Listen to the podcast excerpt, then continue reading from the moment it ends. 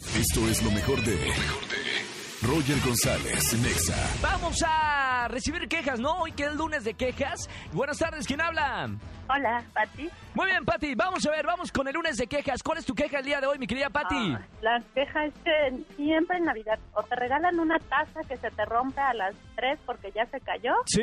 de calcetines chiquitos que no te quedan, ¿Sí? o peluches ¿Sí? que ya son reciclados. Sí. No, no, no regalen, por Te- favor. Entonces, taza, peluche, no. Y también No, este los calcetines, calcetines. tampoco. Gracias, mi querida Pati. Voy a recibir otra llamada. Buenas tardes, ¿quién habla? ¿Qué pasó, Roger? ¿Cómo estás? Habla Fernando. Ferrando, mi Fer. A ver, Fer, venga tu queja el día de hoy.